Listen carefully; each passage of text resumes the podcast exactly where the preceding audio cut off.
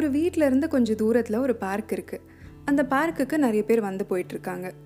அந்த வீட்டில் இருக்கிற ஒருத்தவங்க ஒவ்வொரு ஞாயிற்றுக்கிழமை காலையிலையும் அந்த பார்க்கில் ஜாகிங் போகிறாங்க அந்த பார்க்கோட ஓரத்தில் ஒரு குளம் இருக்குது ஒவ்வொரு வாரமும் இவங்க ஜாகிங் போகிறப்போ ஒரு வயசான பாட்டியை பார்க்குறாங்க குளத்தோட கரையோரமாக அந்த பாட்டி உட்காந்துருக்காங்க அவங்க பக்கத்தில் ஒரு கூண்டும் வச்சுருக்காங்க.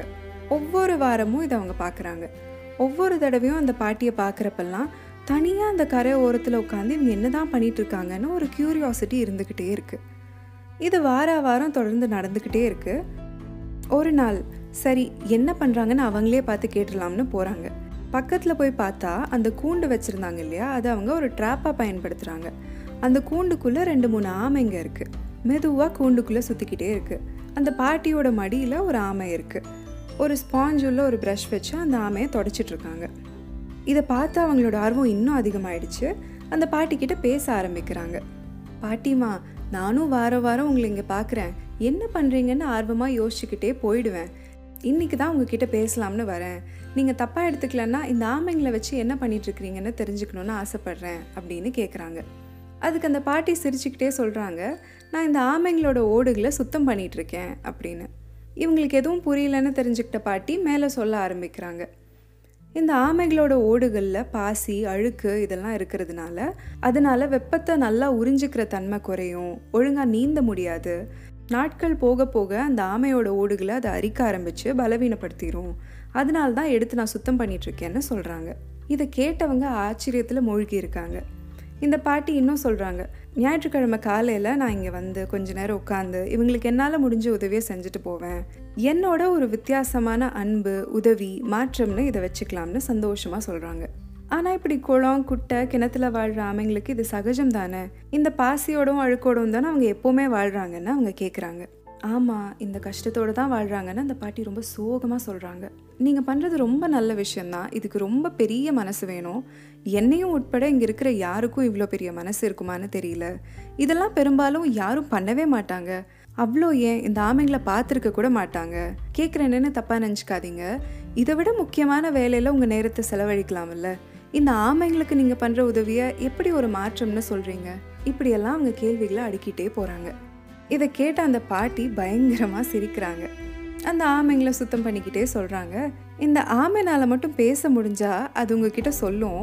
என்னோட இந்த சின்ன அன்பும் உதவியும் மூலமாக இந்த உலகத்தில் பெரிய மாற்றத்தை நான் பண்ணிகிட்ருக்கேன்னு இதை சொல்லி முடிக்கிறாங்க அந்த பாட்டி. ரொம்ப நல்லா இருக்குல்ல இந்த ஆமை கதை?